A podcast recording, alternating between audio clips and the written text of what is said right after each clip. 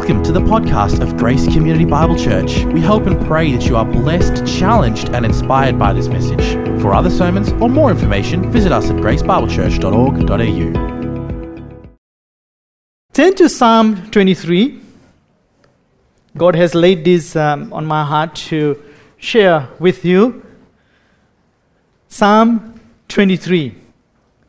I know some of you know this psalm by heart. You probably need not even open the scriptures, but I encourage you to please pick up the copy of God's word and open Psalm twenty-three.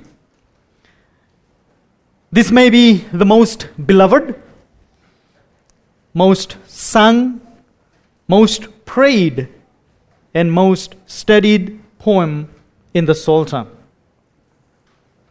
There are one hundred fifty psalms, and if you are new to Christianity, if you're new to the Bible, or if you're just visiting today, these things may be um, very new to your ear. But Psalm twenty-three is something, even if you're not a believer, you went to a funeral somewhere, and you may hear somebody read from Psalm twenty-three.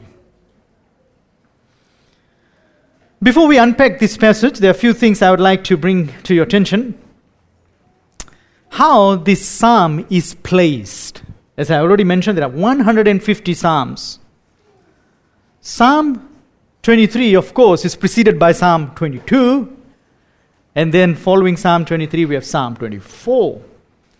I quickly would like to um, uh, like you to pay attention here how the Holy Spirit has put the scriptures. In Psalm twenty-three, of course, if you look at the first verse, it says, "The Lord is my shepherd." Only if you would study Psalm twenty-two, you will quickly come to know about the suffering servant. So while Psalm twenty-three is my shepherd, Psalm twenty-two is my servant. And if you look at Psalm twenty-two verse one, it, you know, the way it starts, "My God, my God, why have you forsaken me?" Now those were exactly the words that were uttered from the cross.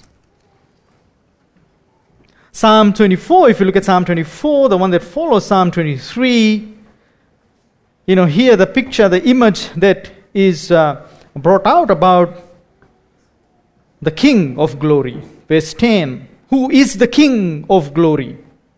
The Lord of hosts, he is the King of glory." So there we see the sovereign. So in twenty-two we see the servant. Here in Psalm twenty-three we see the shepherd. And in Psalm twenty-four, we will see the sovereign. There are a few other things. In Psalm twenty-two, we see the servant suffering. Here we will see the servant, the shepherd providing. And in twenty-four, we'll see the sovereign reigning.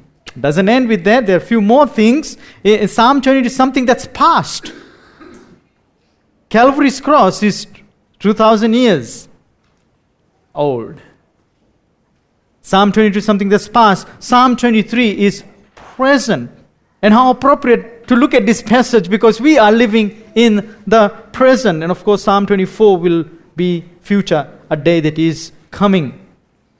And one more thing here as we zero it to Psalm twenty-three, but we are looking at Psalm twenty-two and twenty-four next to Psalm twenty-three. In Psalm twenty-two, we see the symbol of the cross.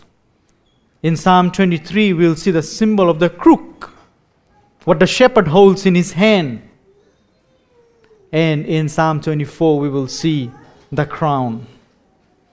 So I would like to start with this Psalm twenty-three here, not isolating the other scripture that is even next to Psalm twenty-three. The great Baptist preacher Charles Haddon Spurgeon called Psalm twenty-three the pearl of psalms. And you and I know how valuable something like pearl is.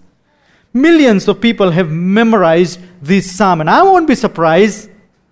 That's you. You over here, or your child even, can stand up and recite Psalm twenty-three, all those six verses. Ministers have used it to comfort people who are going through severe personal trials, suffering, illness, or even dying. For some, the words of this psalm have been the last they have uttered in life.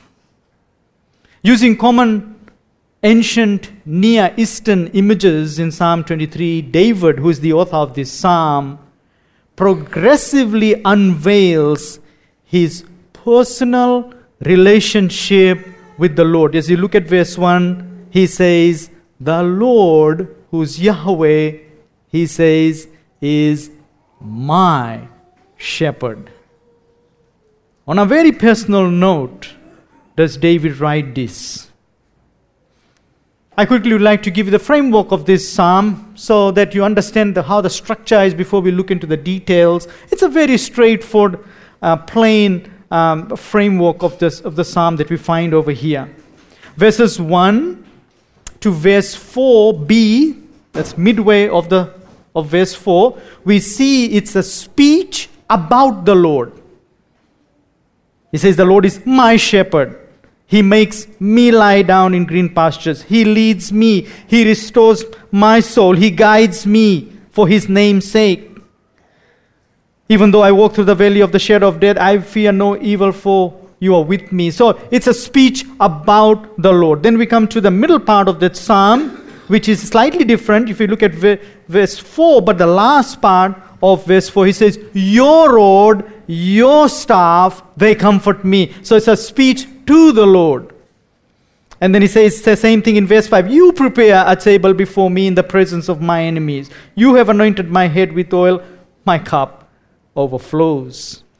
And then how does the psalm end? The structure there is, again, the writer returns, the author returns, the poem, poet returns to talk about the Lord, speech about the Lord. Verse six, surely goodness and loving kindness will follow me all the days of my life. And he understands where that goodness and loving kindness comes from.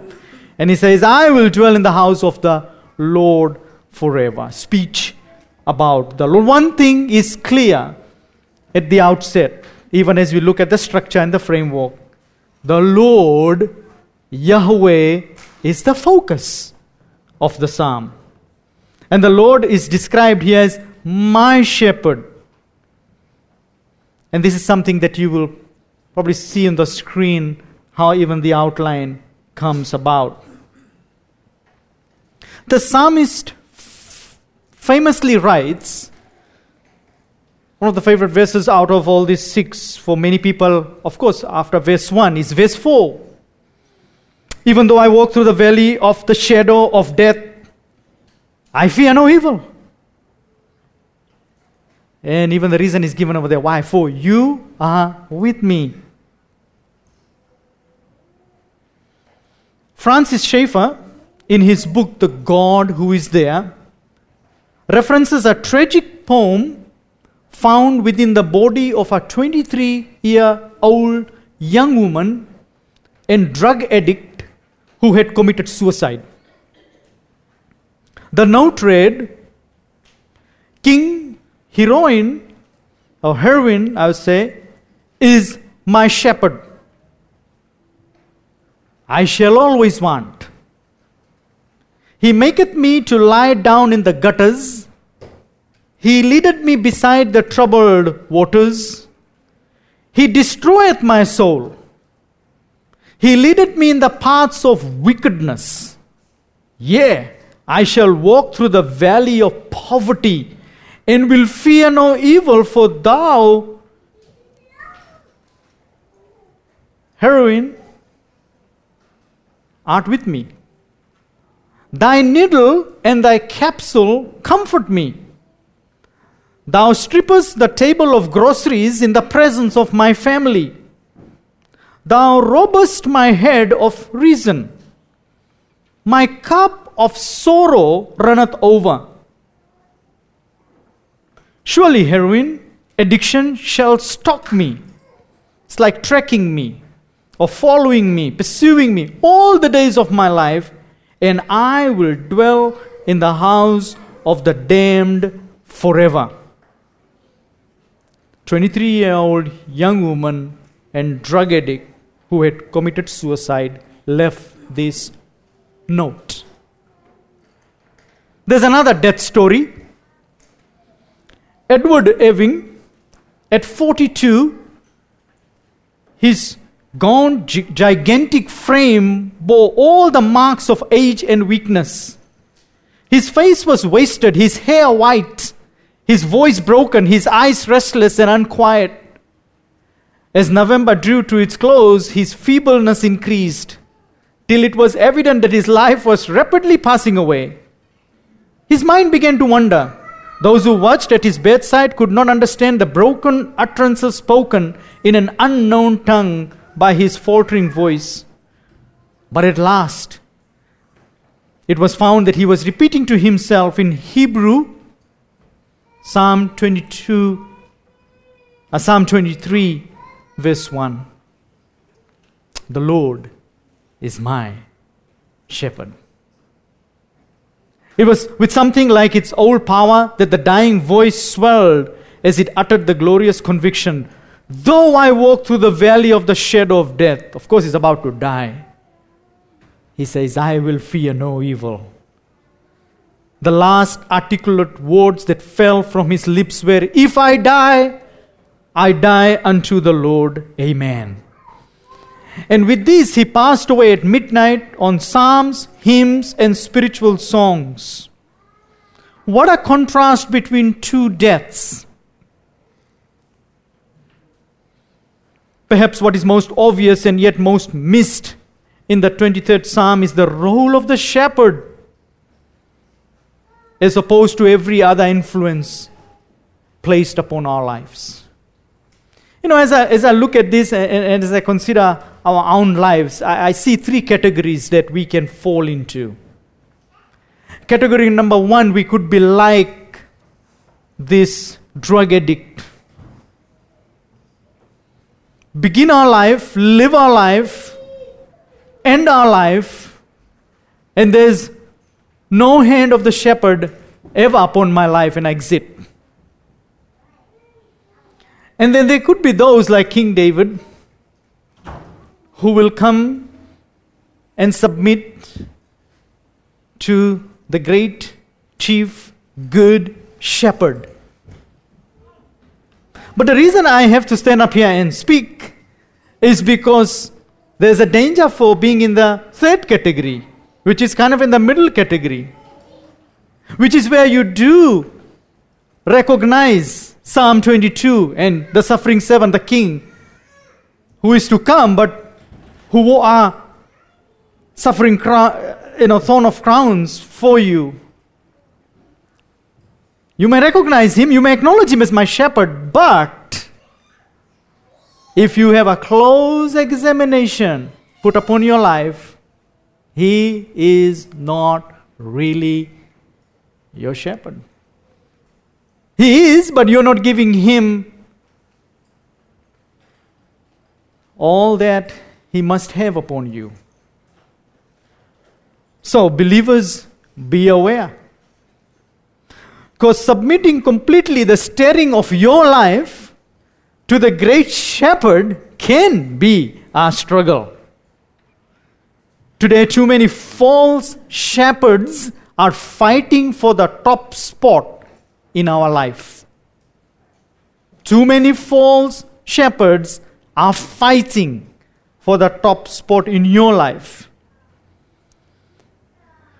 You know, every comfort not grounded in Christ is a false comfort, a destructive comfort. Every other comfort, whether as obviously false and dis- destructive as you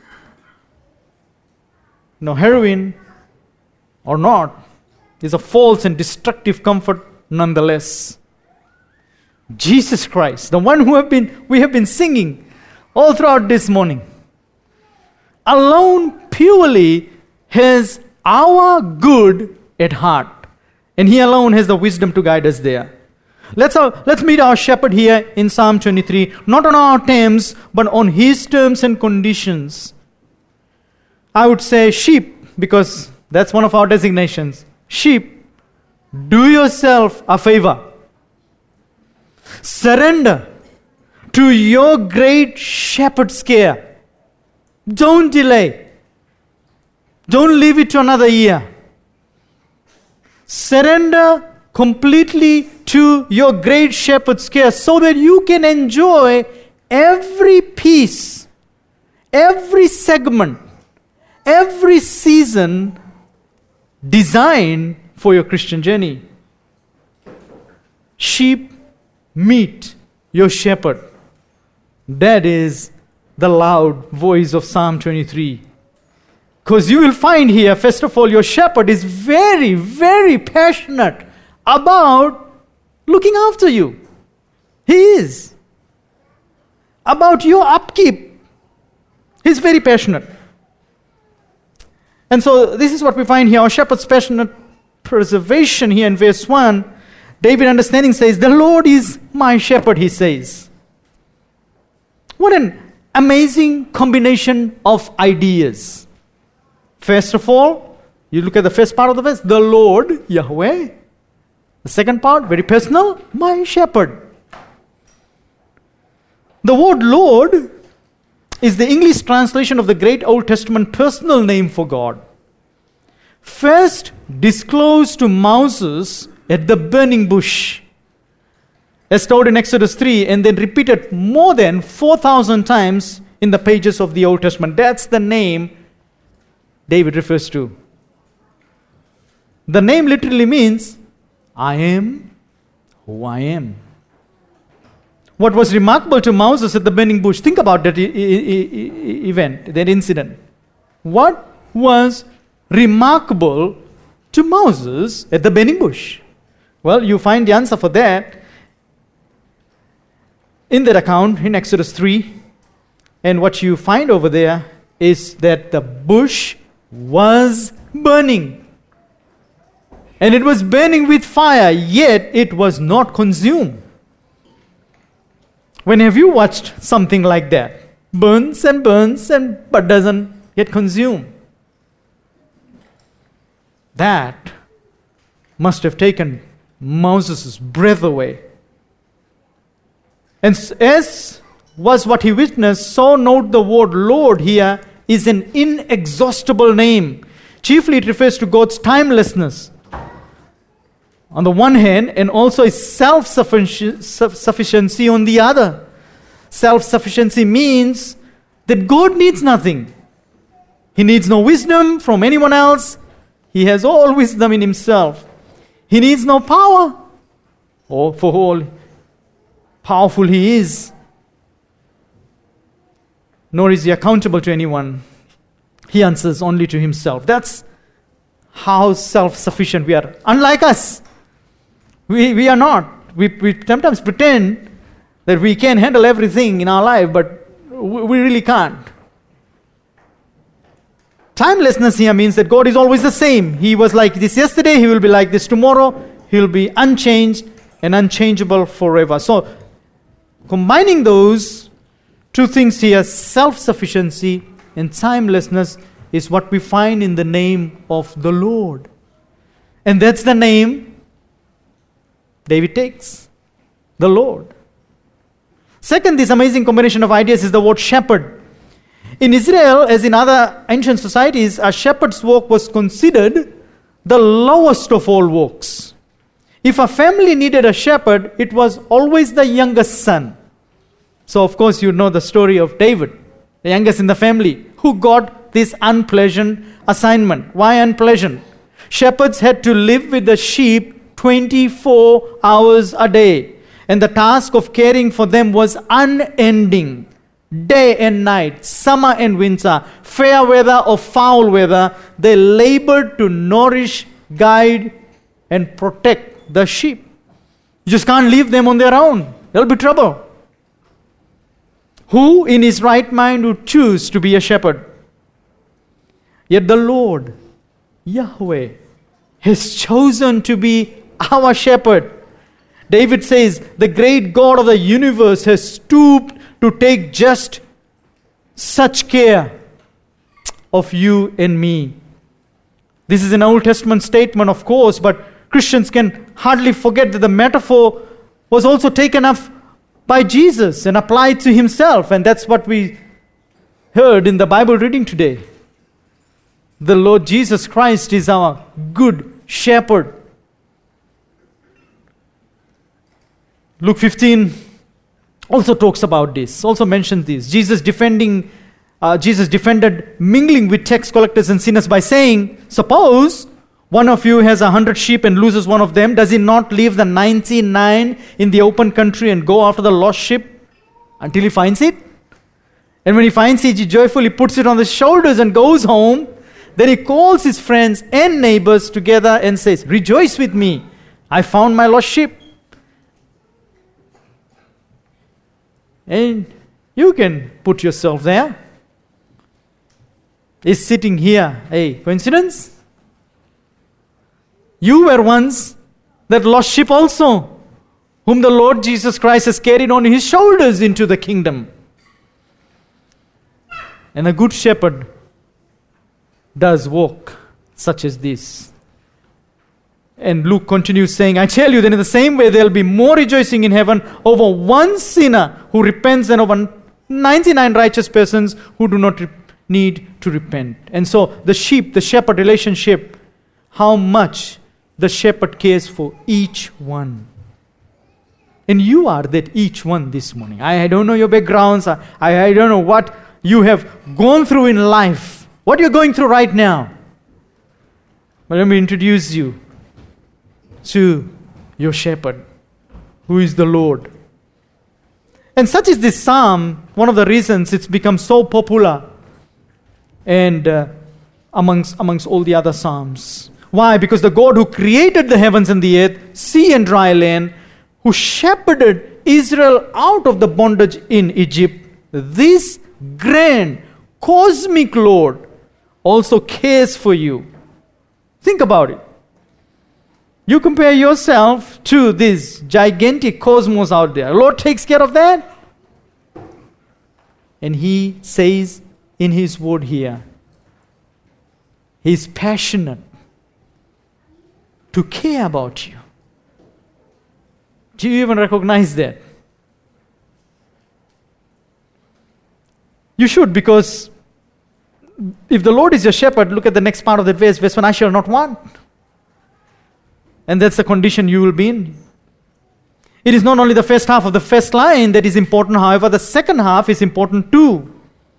The focus of the word want is not so much on the idea of desiring something as on lacking something needed. So once you translate that last part from the Hebrew, it comes something like this. The Lord is my shepherd, I shall suffer no lack. The idea of want sometimes can be deceiving. If Jesus is my shepherd, I can ask for a Ferrari tomorrow. If Jesus is my shepherd, I can ask anything I want and he will give it to me because he says so. So, so it's, it's deceiving that way. The idea is that you will not lack something that you need. Yes, you he, he, he will not give you a Ferrari tomorrow because you'll go down that motorway very fast and kill yourself. Or if I can just play this stats lotto and win all this money and then I'll give it to the missions work. No, no, no. Once you win that money, you will pocket it and who knows what your life will become. I've even read articles that those who had won a large sum of money didn't even live long because, because now they have so much money, people were after their life so they can kill them and take their money. For the ancient Near East culture to which David was speaking, the concept of shepherding meant provision, direction, protection at the least. And to say that Yahweh is shepherd, David insists, necessarily means there can be no true need in his presence. Do you believe that? If Jesus is your shepherd, there will be no true need in his presence. This is not a statement of the smallness of our need, but of the greatness of the shepherd. Given the sheep shepherd metaphor, the term may simply or imply something such as, I do not lack any necessity. Working on this word lack, I would like to take your attention to the book of James. If you can quickly turn there, you can keep a finger here in Psalm twenty-three, we will come back. James chapter four.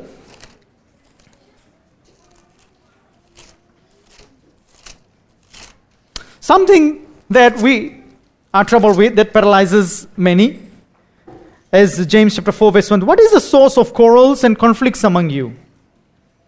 Is it not the source? Is not the source your pleasures that wage war on your members? You lust and you do not have, so you commit murder. You are envious and you cannot obtain, so you fight and quarrel. You do not have because you do not ask. You notice that aspect over there mentioned about, you know, when you lack something.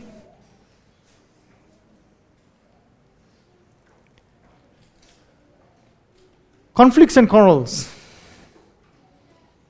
happens in the homes, workplace, with neighbors.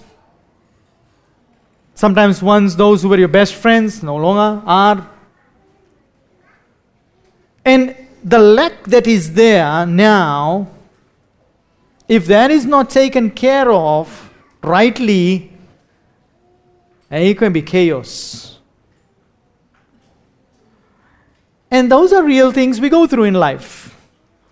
Psalm twenty-three says, the Lord is my shepherd, I shall suffer no lack. If there is an opportunity to save a relationship, if there is an opportunity to get over some challenge and trouble that you are going through, the shepherd of Psalm twenty-three says, I will make sure you pass through this storm and you get on the other side reconciled.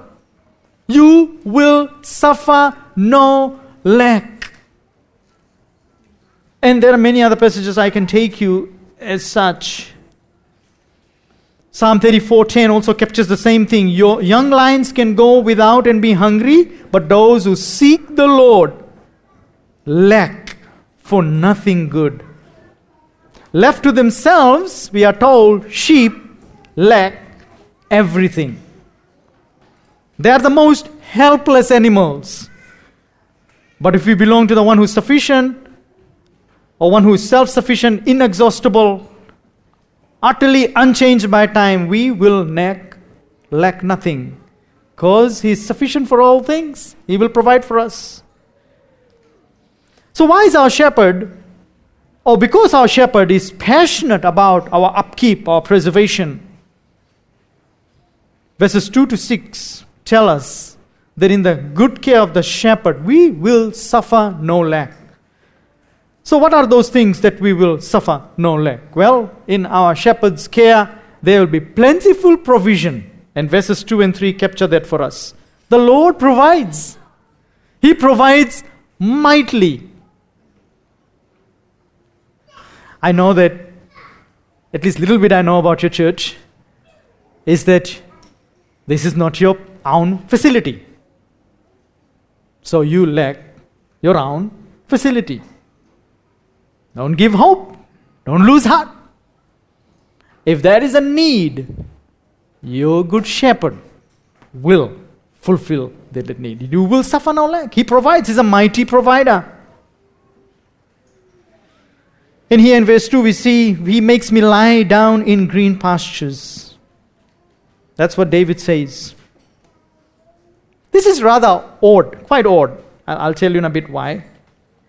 Before I get to that, why that is odd, Philip Keller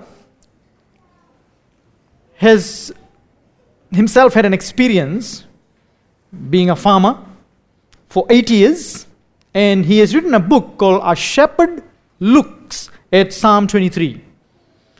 It throws light on this psalm and quite helpful, and I want to share some of that with you this morning. Something to know about the sheep.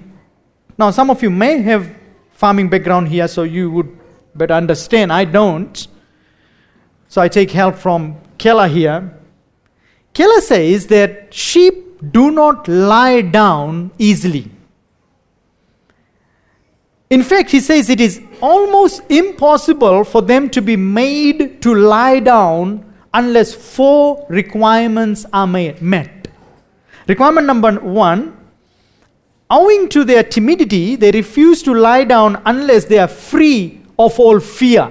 If, if, if the sheep is fearful and you want to make the sheep lie down, it won't happen. They must be free of fear. Second thing he says, because of the social behavior within a flock, within a flock, sheep will not lie down unless they are free from friction with others of their kind. Thirdly, if tormented by flies or parasites, sheep will not lie down. Only when free of this pest can they relax. And lastly, he says, sheep will not lie down as long as they feel in need of finding food. They must be free from hunger. These are four requirements that must be met when we come to verse two, where David says, He makes me lie down in green pastures. Fear, friction, flies, and famine. These four things the sheep must be free from. And as Keller notes, only the shepherd can help the sheep by meeting those needs. And the, and the shepherd is there. And shepherd can provide the trust, peace, deliverance, and pasture that is needed to free the sheep from these things. It is interesting that the psalm begins at this point. We might, and this is the thing I was saying, I was just hold on, I will bring you here. Note something here, very interesting in this psalm. We might expect this psalm or some sort of activity, we might expect it to begin with motion. You understand motion, movement, right? With some kind of activity, either, either by the shepherd or the sheep, but strikingly it begins with rest. He makes me lie down in green pastures. The psalmist begins with rest, unlike us who are so workaholics. Running around probably too hard sometimes. The world says, walk, walk, walk. Jesus says the first thing he gives and the first thing you get is rest. Hence the emphasis here is not on food, but on full stomach. When would a sheep be found in a resting posture?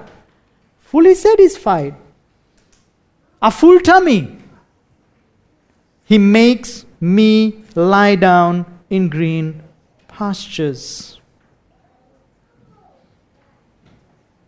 Ever feel you, ever, ever feel like you're just running and running but not getting anywhere? Does life ever feel that way? No contentment. Always wanting something. Always feeling a lack. Or worse still, that the only reward you get from trying harder is to get thrown down on your back. It's a common problem in the cat and mouse race of today's go, go, go society. Yet we need to make time for God.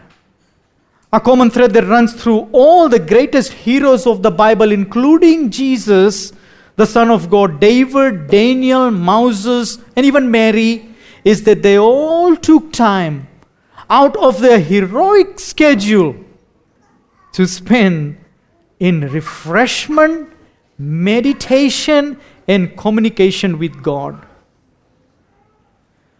We need to make time for God. It is a reminder that Christian life also begins with resting in God or Christ.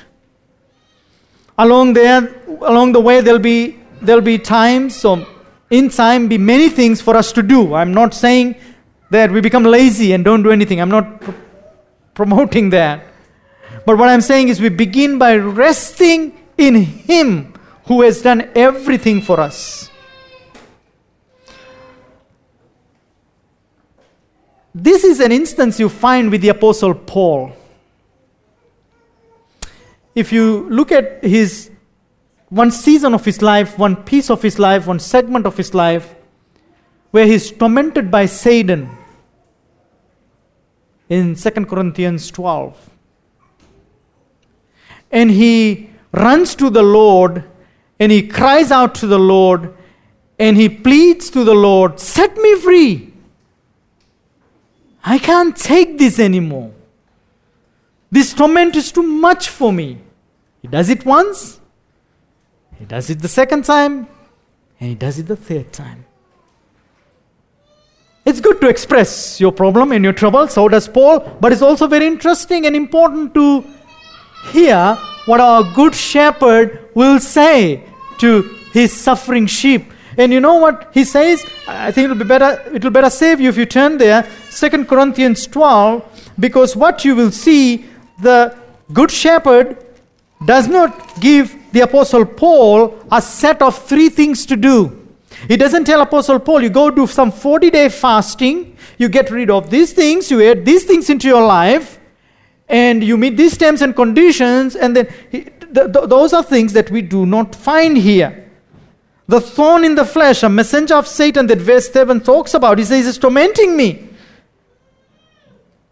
And he says in verse eight, I've, I've come to you, Lord, three times. Look what the Lord says. My grace is sufficient for you. Paul, rest in me. I'm not going to give you a list of things that you have to do or don't do. I'm able to make you lie down in green pastures, Paul. Rest in me. Don't we find that same truth echoed by our Lord Jesus Christ in Matthew eleven twenty-eight? Come to me, all you who are weary and heavy laden. I will give you rest. He also said in John six thirty-five, I am the bread of life. He who comes to me will never go hungry. He who believes me will never be thirsty. And before he was crucified, he told his disciples, peace I leave with you. My peace I give you. You know, we have seen a lot of world news. And one of those uh, very fresh in our, in our minds is uh, the war between uh, Russia and Ukraine. Now, from sources that I heard from, there were a lot of Christians in Ukraine. Oh, lots of brothers and sisters in Christ living in this war-torn nation. And now comes the bombs. Now we saw pictures of those departing, leaving everything behind. Pictures that are shown to us, even, even of little children, their face stick to the Uh, to the glass of the train, the window of the train, and you, you and you look at that picture of that, and you try and figure out, you know. But for me, I will say, don't look at the picture of the face of the external. But I wonder how many of those living in that war-torn nation, when they were to leave, they left with peace, because we are all foreigners here anyway. We're aliens. Our true home is heaven. And even as they were displaced, they could still rest in Jesus. And how many of them were calling themselves Christians, but at that hour they become very restless? Thinking that the shepherd can't now, in this particular war-torn situation, he stopped being functional. John fourteen twenty-seven, peace I leave with you, my peace I give you. I do not give to you as the world gives. Do not let your hearts be troubled and do not be afraid. Moving on, another aspect of our shepherd's plentiful provision is, he says in verse three, He, he restores my soul. He restores my soul. And so you shall not lack life. The Hebrew idiom here, the words restore my soul, can mean brings me to repentance or conversion. But since the word translated soul is actually life, the metaphor here is that of shepherding. The word probably means the Lord restores me to physical health or even salvation. Again, Philip Keller is helpful here as he illustrates this. And he says that there's a, there's a situation known to the shepherds called cast, C A S T, or cast down. What happens is this: a heavy, fat, or long-fleeced sheep will lie down comfortably in some little hollow or depression in the ground. Maybe that's their cushion. Then, after laying there for a while, the sheep, what we'll try to do, will try and become more comfortable, and then we'll try and, you know, roll its body one way or the other. Remember, it's a heavy, fat, long-fleeced sheep. As it's, it's rolling on its side slightly to stretch out and relax, suddenly the center of gravity in the body shifts so that it turns on its back now. So all four legs are up now. When that happens, the sheep will have a sense of panic. Why? Because it wants to regain its previous position. And during this time of panic, it starts to paw frantically. This is scared. Frequently, we are told this only makes things worse for the sheep. It rolls over even further, we are told. Now it is quite impossible for it to regain its feet. In this position, when the sheep is lying that way, gases build up in the body, cutting off the circulation to the four legs that are facing up. And often it is only a matter of few hours before the sheep dies. The only one who can restore the sheep to health is the shepherd. Sometimes we are like cast sheep. We are spiritually on our backs, quite helpless. But Jesus comes to us when we are in this condition, as he did to the Apostle Peter, who denied him with oaths and cursing. At one time he said to Jesus, "God forbid you go to the cross." What in the world was he thinking, saying that? The very purpose for why Jesus came was to go to the cross. And then later on, you know, he says, "I don't know this man." After thirty years, God allows Peter, the same Peter who did these things, to write about him. First Peter and Second Peter. That must tell us something about the kind of shepherd that Peter was dealing with here. You know, lots of failures in Peter's life. Even after witnessing the crucifixion, witnessing the resurrection, in John twenty-one, what do we find? Peter is back to his old tricks. The Lord says, "Wait for me on that shore." Peter has gone back to his old business, and he's doing what he was not told to do. As I said in the earlier part of the sermon, believers beware. Lots of shepherds are fighting to the spot, top spot in our life, and that hour was an hour of failure for Peter. And yet the Lord was so gentle and kind, and only he is that kind of shepherd, and we will not find any shepherd like him. As I said to you, allows this same man, restores him, and then later he writes about this great God. He restores my soul. He guides me in the path of righteousness. We are also told that sheep are foolish creatures. In fact, they are probably the most senseless animals on earth. One aspect of their stupidity is seen in the fact that they so easily wander away. They can have a good shepherd who can, who brings them or brings the sheep to the best grazing lands near an abundant supply of water, and they will still wander away. You know, the good shepherd would bring them to the best grazing place, and then they'll wander away. They will wander away to the fields that are barren and the water that is undrinkable. And they will even attempt to drink water that they're not supposed to drink. They are creatures of habit. As I said, they may be brought to good grazing land by their shepherd, but having found it, they may keep on grazing. This is another thing they do. And so if they are even put on a nice paddock, good grass, they will. They were told they eat, they will eat, they will graze, they will graze, until every blade of grass and every root is eaten. Then what happens to that field? The fields are ruined now, and they themselves become impoverished.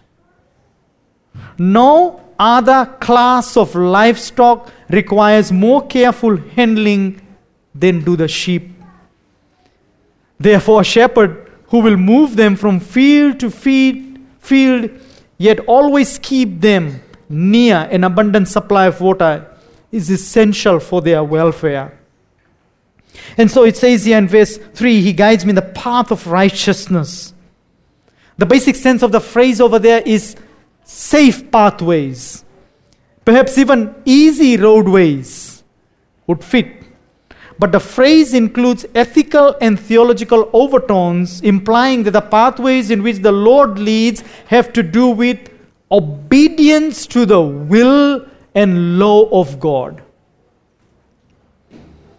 And this is where, as I said earlier, we must surrender to the chief shepherd, the great shepherd, the good shepherd of our lives.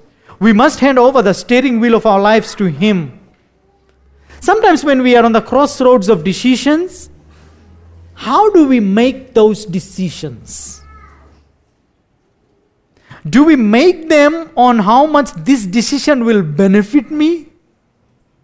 Do we make those decisions on how much it will profit me, or it will be better for me and my family or my future? Or do I trust and rest in the decision of my shepherd? You know, walk carefully. Because sometimes when you're in those cross decisions or crossroads of decisions, you may be making a decision that is not honoring to your shepherd. Sometimes if you're in the difficulty, pray. Read God's word. If you still can't figure it out, go to your pastor. Talk to the under shepherds in the church. Get guidance. Walk in the path of righteousness. That's what the chief shepherd wants, the good shepherd wants from you. Keep straight the path of your feet. And this is his role. He will do it. Allow him to. Do, Proverbs four twenty-six and twenty-seven tells us, keep straight the path of your feet. Do not serve to the right or to the left, or turn your foot away from, but you turn your foot away from evil. The image of the shepherd leading the sheep implies not only that a desirable destination is reached, but also that the journey itself is safe. And then the last part of verse three over there, how it ends, for the sake of his name. It's a difficult phrase to translate here, what that means. And many commentators say that the claim here is on God's promise and on God's character. For the sake of his name. Sometimes there will be a loss. Sometimes you may not get what you want. Sometimes when those you are in the life, on the crossroads of those decisions, you actually let go something. You know why you're doing it? For his name's sake. You know, earlier on I took you to Second Corinthians twelve, where we, we looked at the Apostle Paul, and when he was troubled in life, you know, as, as you read there, this account um, in verse um, eleven downwards, he says, and he said to me, and this is a conversation here with Paul and the Lord, as the Lord says to him, my grace is sufficient for you, for power is perfected in weakness. Most gladly, therefore, I will rather boast about my weaknesses, say Paul, you know, desire to be strong, but it's okay. I boast about my weaknesses so that the power of Christ may dwell in me. Therefore, I am well content with weaknesses, with insults, with distresses, with persecutions, with difficulty. Look at the next phrase.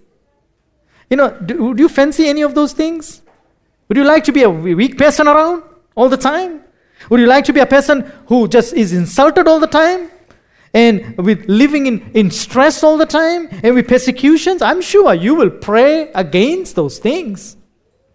But Paul says, I, I let them come this way. It's okay. Let them come my way for Christ's sake. And even he says, for when I'm weak, then I'm strong. Perhaps the most basic of theological promises is this assurance, I am with you. With so much plentiful provision, now we see that middle part of the psalm which says, our shepherd's powerful protection. Verse four. Even though I walk through the valley of the shadow of death.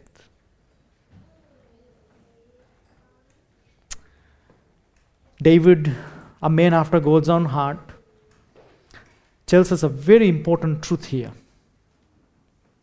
On this side of eternity, this Christian life, we will suffer. Be ready for trouble. Be ready for dark valleys. Be ready for death valleys. Now, another thing I want to say to you is how much we will again dismiss by trying what we can in our power not to walk through those valleys. Lord, take this away from me. Lord, let me not walk down this valley. I forbid, Lord, or not forbid, but I would rather pray, forbid it, Lord, that it this may not even happen to me or someone else. We will pray like that. But let me tell you, the, the arrangement here from our chief shepherd, good shepherd, is that walking through the valley of the shadow of of death is the same as a green pasture. Because the psalm is not separated. This is a, a one unit. And so if you would love verse two and three, then why would you not think that verse four would not be important in your life?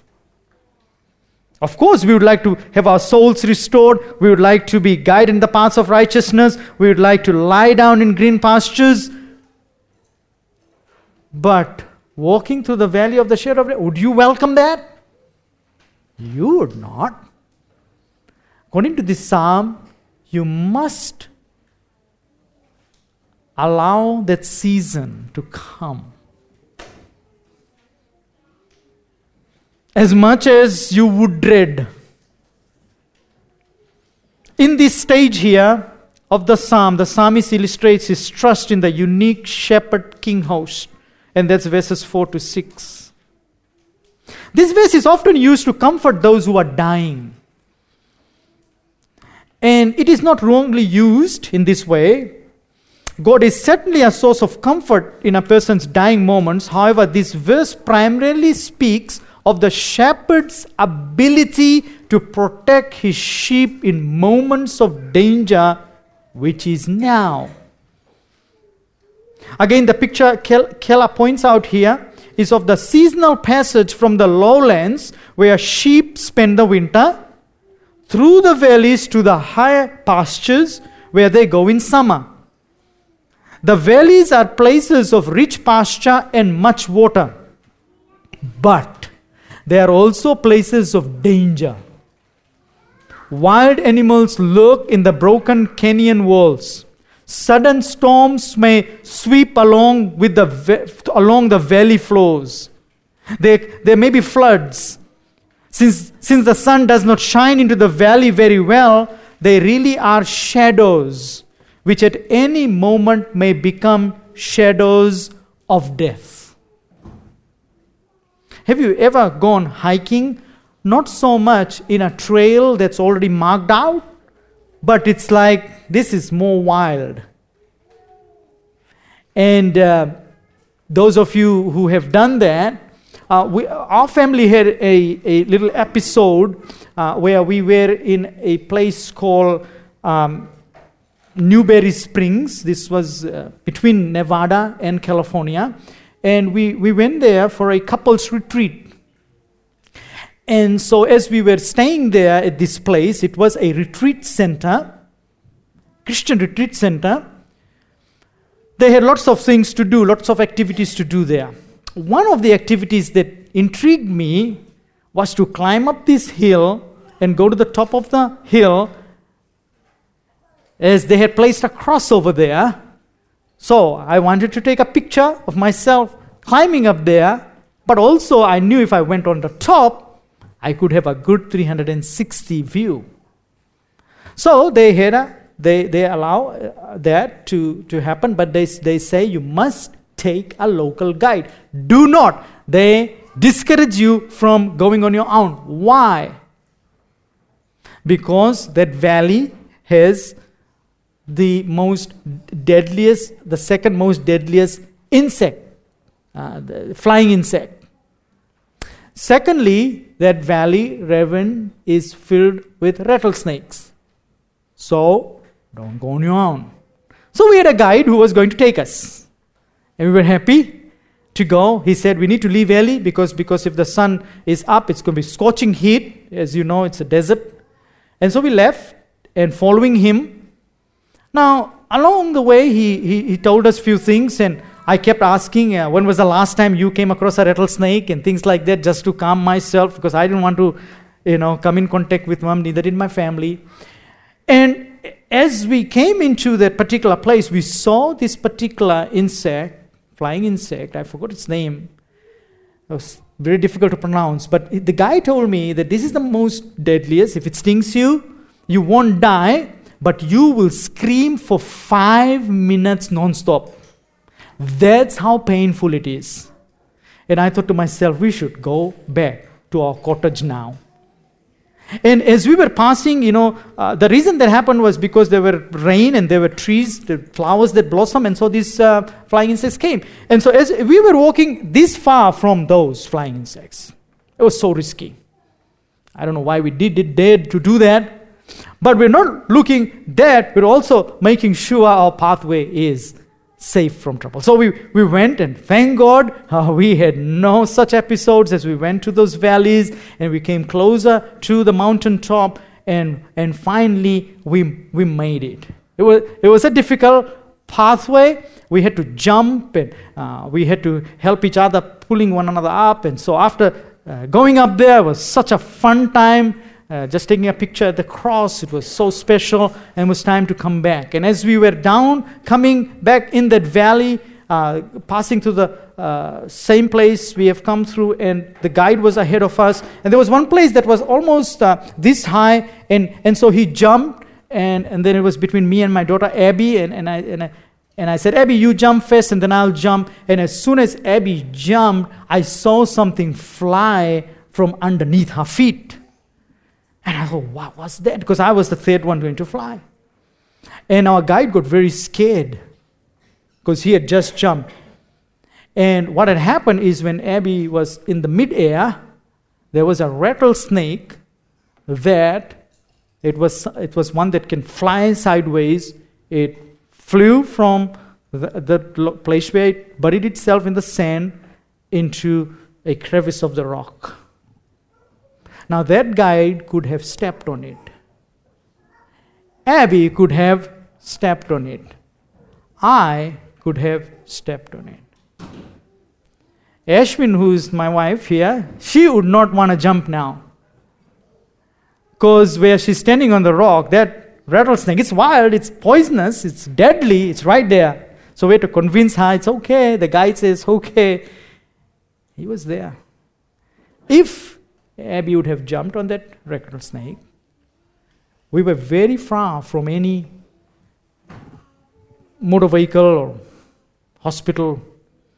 And later on when I came and I Googled to see how deadly these things are, this is what I discovered. It's not so much the big one, big rattlesnakes that are dangerous. It's, it's the baby ones because they're inexperienced, and once they bite, they They pump all the poison in you.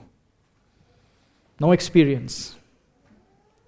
And so, that image of those sheep going to a new pasture land, new, new, you know, they've already grazed here. And how much, I mean, we just came across rattlesnake and, and those flies. Think about all the other dangerous animals you can think of that can bother the sheep. And that's what the psalmist says, even though I walk through the valley of the shadow of things that can harm and kill you. He says, I fear no evil. I fear no evil. And how come in such times someone can take that stand and say, I fear no evil, I'm not scared? The next part answers the question, for you are with me. You know, I had to talk to Abby through that situation and said, you could have been in glory right now, me carrying a dead body down this ravine. And you would be, be King Jesus. Your life could have been over. It was just God's kindness, maybe his finger, that pushed that rattlesnake to move away from our pathway. Lots of dangerous things come our way. Lots of evil things come our way. Life sometimes goes through passages that are so dark. That valley, that word over here simply means shadow of death, means deep darkness. Have you ever been in a dark place where you put your hand, your, your palm right in front of your eyes and you still can't see? That's the idea here in this psalm. Many trusting Christians can go through difficult times. And even some experience lifelong pains or regrets or sorrows. So then the question we must ask is this, what are these green pastures? Why am I going through these valleys? Is this, is this now different? Well, real rest is found in Jesus, and solid sustenance is feeding on Him. Put another way, in what way is the tortured martyr, the exhausted single parent, the grief-stricken widow, the pain-racked hospital patient, the struggling sinner, or the half-starved third-world saint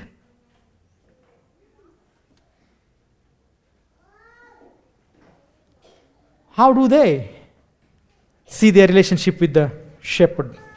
Has the shepherd deserted them? That's why they are in that situation.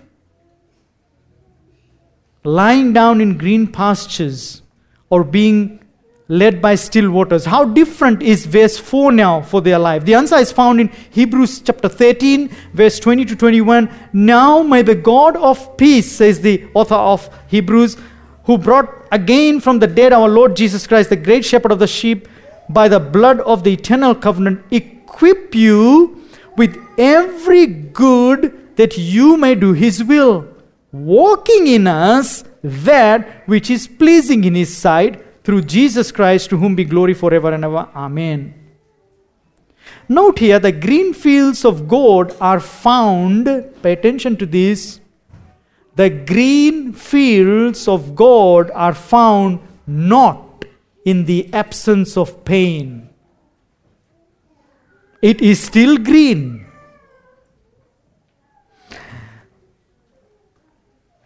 It's in the peaceful, perfecting walk of sanctification that is through Jesus Christ and to His glory. Sometimes those dark these valleys are important for the sanctifying walk of our Lord.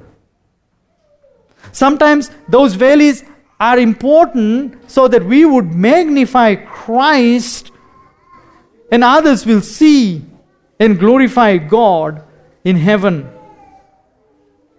Don't forget, the shepherd who makes you lie down in green pastures does so by making you more and more perfect when He puts you through those dark valleys. The closer we grow to Christ, the greener the pastures get. Real rest is found in Jesus, and solid sustenance is feeding on Him. If you have Christ, then you have the best God has to offer. If you are relying on Christ, then you are lying down in the greenest pastures to be found on earth or in heaven. And the psalmist says here, for you are with me. You know, that aspect over here, when we have personal problems, when we have personal peril, what this truth, the way it encourages you and me, personal peril is overcome by personal presence and protection. Ever seen a little child in a mall or one of the departmental stores by themselves crying and, and, and looking, you know, and scared? What had happened? There's been a departure from parental care. And until and unless the child is returned to the safekeeping, there's so much restlessness. But just to see mom and dad down that aisle over there, or, or, or however they get reunited, that personal presence takes care of the personal peril. Such is with us. When we will go through evil, evil comes our way, all we need is the shepherd's presence. That's what Psalmist says. The fear evoking danger of that presence is more than balanced by the courage providing, fear removing presence of the Lord. And so his rod and his staff, they comfort me. Better translated that word, it gives me courage. And finally, as we come down to those last two verses, our shepherd's pleasant presence. You know, we often talk about God without talking to God. Have you ever thought about that? Have you fixed that situation in your life? Think what I'm saying here. We too often talk about God without talking to God. We can give mental assent to certain Bible teaching. Jesus is Lord, Jesus is a shepherd, Jesus is awesome. But not to say to Jesus, rule my life as my Lord. Be my shepherd. Help me to walk in awe of you. I suggest to you on the basis of David's twenty-third Psalm that the fearlessness we feel in life's valleys is in direct pro- proportion to the personal communion and fellowship we have with our shepherd. Perhaps you and I don't have David's confidence that we need fear no evil, because you and I don't have David's one-on-one, personal, intimate communion with the shepherd. Perhaps we have talked a lot about grace without walking in that grace, enjoying that grace, the privilege grace has purchased for us. And there is a never-ending, soul-restoring relationship with Jesus Christ. Keller also has a chapter in which he describes how ancient shepherds used a mixture of olive oil, sulfur and spices to protect their sheep from insects. You know, we would use insect repellents. What would a shepherd use on the sheep? Mixture of olive oil, sulfur, and spices. And this protects the sheep from insects and promotes the healing of infectious skin diseases, and it takes care of the parasites. And so that's the image over here. You prepare a table before me in the presence of my enemies. You have anointed my head with oil. My cup overflows. And with all this said, I love verse six. David says, surely goodness and loving kindness will follow me. Here the personal privilege that you have being in the presence of, and what a privilege that is, this personal privilege is imputed by personal pursuit.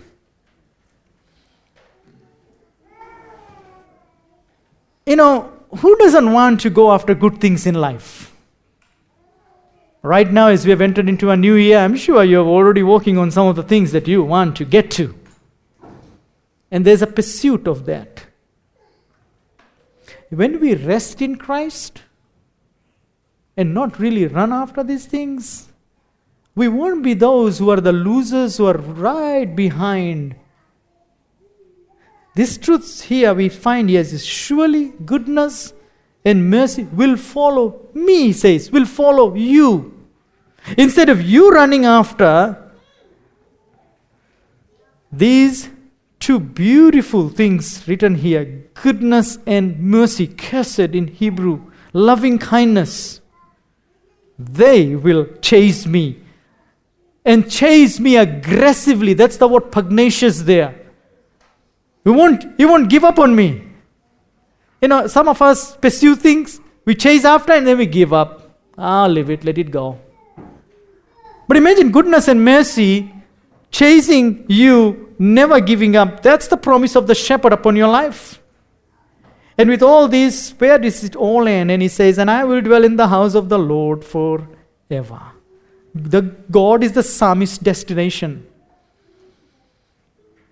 My friends, the Lord, your shepherd, has mapped out for you an exciting adventure. Go with his script here.